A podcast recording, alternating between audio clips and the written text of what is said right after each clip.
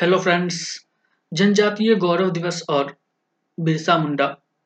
15 नवंबर 2022 को बिरसा मुंडा की जयंती के अवसर पर पूरे देश में जनजातीय गौरव दिवस के रूप में मनाया गया। सरकार ने बहादुर आदिवासी स्वतंत्रता सेनानियों की स्मृति में 15 नवंबर को जनजातीय गौरव दिवस मनाए जाने की पिछले साल 10 नवंबर 2021 को की थी।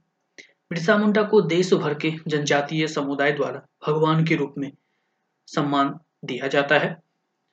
बिरसा मुंडा देश के एक प्रसिद्ध स्वतंत्रता सेनानी, समाज सुधारक और श्रद्धेय जनजातीय नायक थे, जिन्होंने ब्रिटिश औपनिवेशिक सरकार की शोषणकारी व्यवस्था के खिलाफ बहादुरी से लड़ाई लड़ी।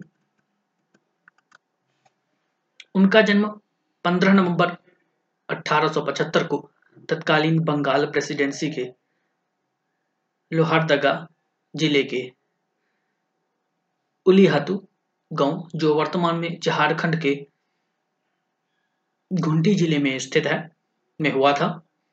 बिरसा ने अपनी प्रारंभिक शिक्षा अपने शिक्षक जयपाल नाग के मार्गदर्शन में प्राप्त की। जयपाल नाग की सिफारिश पर बिरसा ने जर्मन मिशन स्कूल में शामिल होने के लिए ईसाई धर्म अपना लिया। ब्रिटिश औपनिवेशिक शासकों तथा मिशनरियों द्वारा आदिवासियों को ईसाई धर्म में परिवर्तित करने के मिशन, मिशनरियों के प्रयासों के बारे में जानने के पश्चात बिरसा ने बिरसैत की आस्था शुरू की। जल्द ही मुंडा और उराव समुदाय के सदस्य बिरसैत संप्रदाय में शामिल होने लगे तथा धर्मांतरण गतिविधियों को रोकने का प्रयास किया।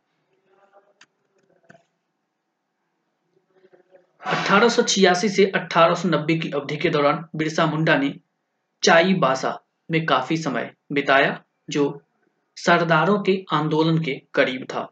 सरदारों के इस आंदोलन का युवा बिरसा के मन पर गहरा प्रभाव पड़ा, जिससे प्रभावित होकर उन्होंने मिशनरी विरोधी और सरकार विरोधी प्रदर्शनों की तैयारी प्रारंभ की। बिरसा ने आदिवासियों को ब्रिटिश साम्राज्य द्वारा कृषि भूमि पर कब्जे के माध्यम से किए जा रहे शोषण के संबंध में जागरूक करने का प्रयास किया ताकि उन्हें क्रांतिकारी संघर्ष के लिए तैयार किया जा सके। मिशनरियों तथा ब्रिटिश सरकार का विरोध करने के कारण बिरसा को 24 अगस्त अठारह को गिरफ़्तार कर लिया गया तथा दो साल की कैद की सजा सुनाई गई। 28 जनवरी अठारह को जेल से रिहा होने के पश्चात उन्होंने अपने अनुयायियों को संघर्ष के लिए एकत्रित करना प्रारंभ किया। उन्होंने जनजातियों को अपनी सांस्कृतिक जड़ों को समझने और एकता का पालन करने के लिए प्रोत्साहित किया। उलगुलान विद्रोह, उन्होंने जनजातियों से उलगुलान विद्रोह का आह्वान किया तथा जनजातीय आंदोलन को संगठित करने के साथ नेतृत्व प्रदान किया। मुंडा विद्रोह, उल उलगुलान की शुरुआत अठारह सौ निन्यानवे से 1900 के दौरान रांची के आसपास के क्षेत्रों में हुई। इस विद्रोह का उद्देश्य ब्रिटिश राज को समाप्त कर मुंडा शासन की स्थापना करना था।